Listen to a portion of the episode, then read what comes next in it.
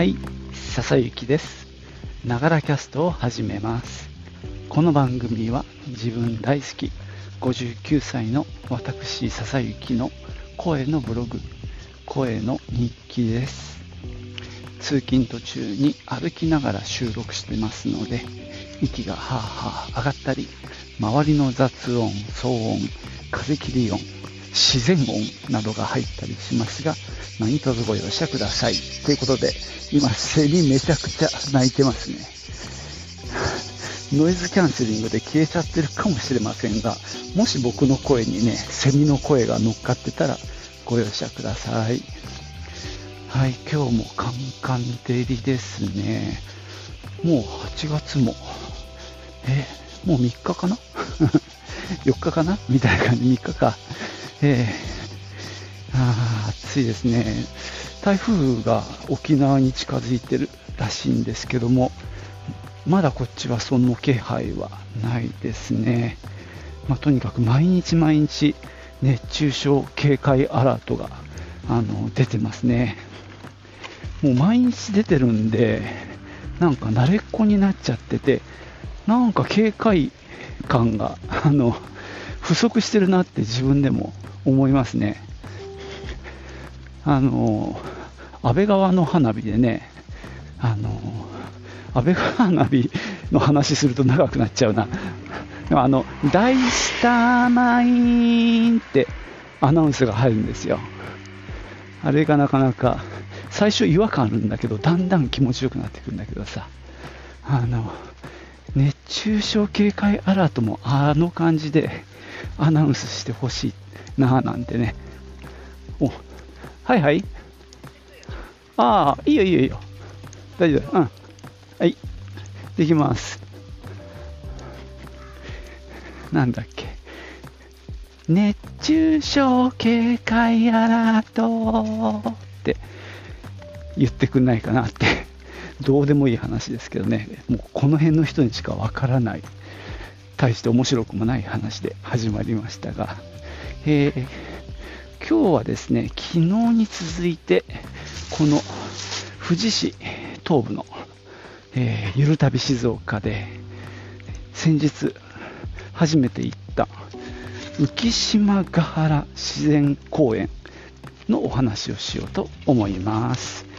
じゃあ、行ってみよう。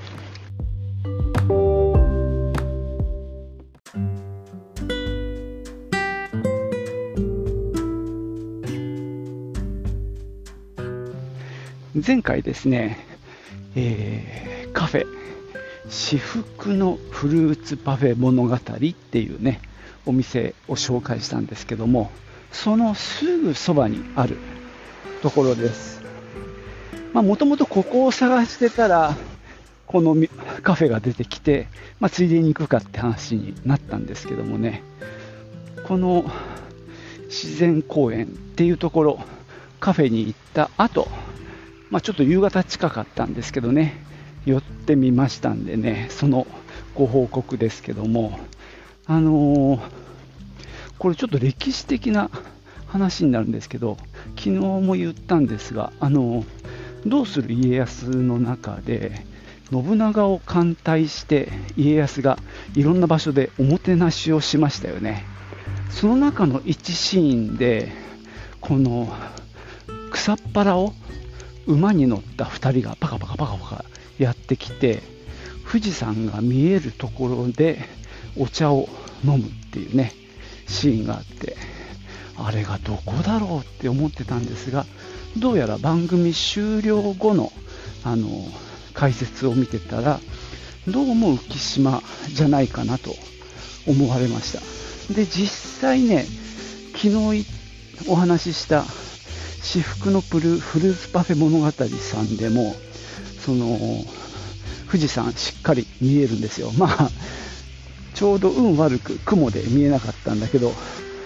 あのちょうどいい感じに富士山が見える場所なんですね。その辺りが。でまあこのあの映像ではもちろんあのお馬さんがパカパカ走ってるぐらいのまあなんて言っていいのかな、あの乾いたあの地面を馬が走ってたんですが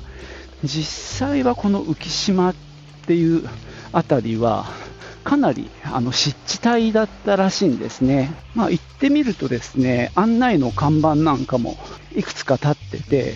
その中にその歴史的な話なんかも書いてあったんですけども、まあ、かつては浮島沼と呼ばれた湿原だったそうでかなりあのジメジメした場所だったっていうこととあと海抜0メートルで海がもう近いんですよね。すぐそばがもう海岸になってるんで割と頻繁にその塩水が流れ込むようなあのエリアだったらしいんですね。なのでまあ作物がやっぱりダメになったりっていうことをまあ繰り返していたみたいですね。それをですねいろいろ多分考えとかですね、まあ、ポンプで水を汲み出したりとかいろいろ多分ご苦労あったと思うんですけど先人の。で今やそこが本当に綺麗な水田地帯になってるんですね。今回あのたまたまいつもはねメイン通りのバイパスを走っていくんですけどちょっとね車が混んでたんで1本裏道を走って田んぼの中の道を、まあ、車で走ったんですけども非常に綺麗ですね田んぼが。本当ね青々としていてそんな場所なんです。でもそこがかつてはそういう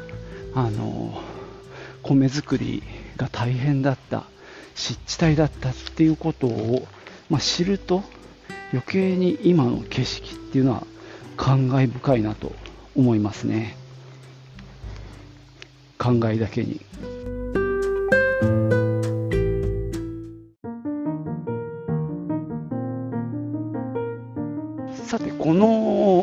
島ヶ原自然公園はその当時のまあこの辺りの様子を保全したというかあのそういった感じの自然公園になっていて、まあ、別に遊具とかがあるわけじゃなくてその沼地だった頃の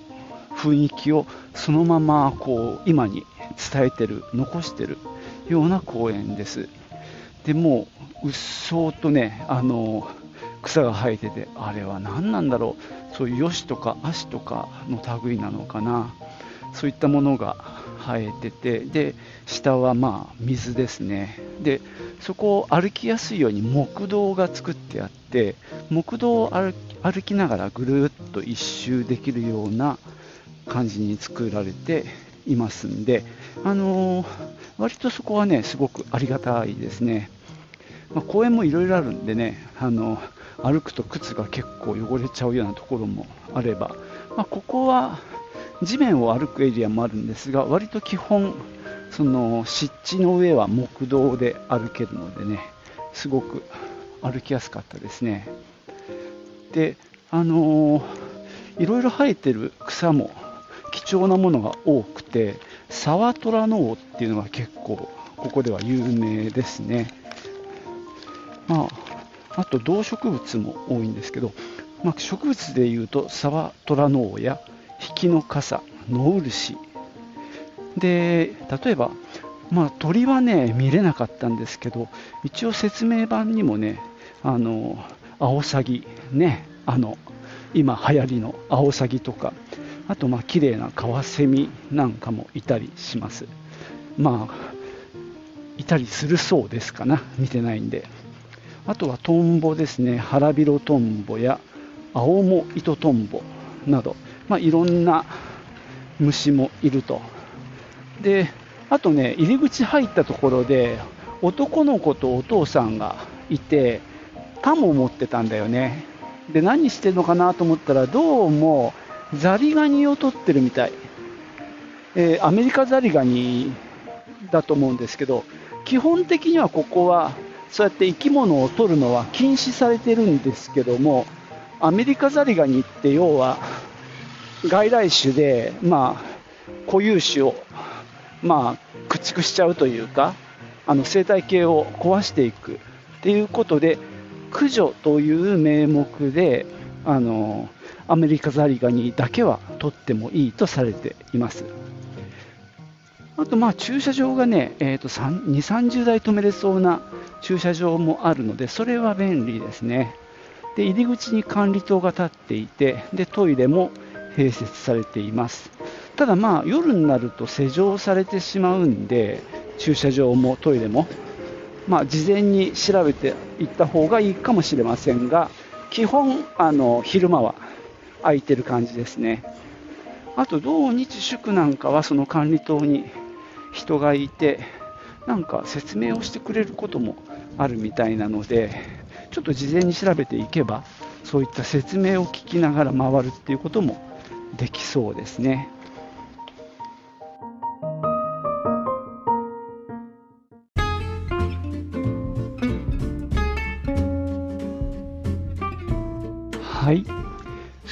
わけで今日は富士市富士市にある浮島ヶ原自然公園のご紹介をしてきました。本当何の気なしに行ったんですけどね。その辺りがそういった地帯ででいろいろ苦労があって今美しい田んぼが広がってるなんて話も初めて知ってねちょっとまあなんか知らないことを知れてよかったですね。ちなみにこの辺りはですねあの富士港って言われるあの富士山信仰の信徒が富士八海巡りっていうのをねやってたらしいんですけどもその中の一つで鈴子って巣ってさ大須の巣に図は三重県のえー、県庁所在地の津ですね。その、それに湖で鈴子と呼ばれていたらしいです。だから、八海巡りのうちの一つだったらしいですね。まあそういう歴史もあるような場所です。で、ここにですね、あのー、ちょっとしたニュースレターが置いてあって、毎月ね、えー、出してるっぽいんですけど A4 サイズ両面刷りの、まあ、白黒のコピーみたいな感じなんですけどね、えー、ミニガイド7月号っていうのをもらってきたんですけどねあの今の見どころみたいなものが A 面に書いてあって B 面はねそのマップになっていて多分今何が見頃かっていうのを教えてくれたりしています。でまあこういったものがねこう出してるってのはすごいなと思うんですけどどうも、えーとね、企画制作が富士市自然友の会あ自然観察の会っていうところが、えー、企画制作しているのでそういったまあボランティア団体というかそういう自然観察サークルみたいな方たちが関わっているんじゃないかなっていう気はします。まあ自然観察会もやってたりしますからね、まあもしかしたらそういったところが手伝ってるのかもしれませんね。まあ、あのそこにも書いてあるんですけど、国や静岡県のまあ、絶滅危惧の、えー、レッドデータに載っているような、えー、植物がこの浮島ヶ原自然公園の中にはあるということで非常にねあの貴重な場所でもあるというあのことらしいですね。まあ、いろいろね看板もたくさんたたくさんというかあの適所に立っていてその植物とかあとは鳥、あと昆虫などがね、写真付きの、まあ、ボードがあったりして、まあ、割とね、丁寧に説明されているなと思いますし歩いている木道の、まあ、足元になるんですけどねあのそこで咲いてる花が何か分かるように写真付きの、あの、ちょっとした解説がまああの看板じゃなくてね本当に紙に印刷カラー印刷されたものが雨でにじまないようにあのビニールとかでくるまってあの足元にねあの貼ってあったりしてすごく親切だなと思いますね。この辺りもね何だろう。ちゃんとこう愛情を持ってなんかあの手入れされてるというかちゃんとね見守られているっていう感じが伝わってきたんで見た目はねとにかく草がボーボー生えてるだけなんですよ。だからなんですぐ脇をさあの1号線が通ってて車も割と音もねまあまあうるさいゴーゴー走ってるんで何ていうかすごく素敵って感じの公園ではないんですがまあ非常にやっぱり価値があるあの感じが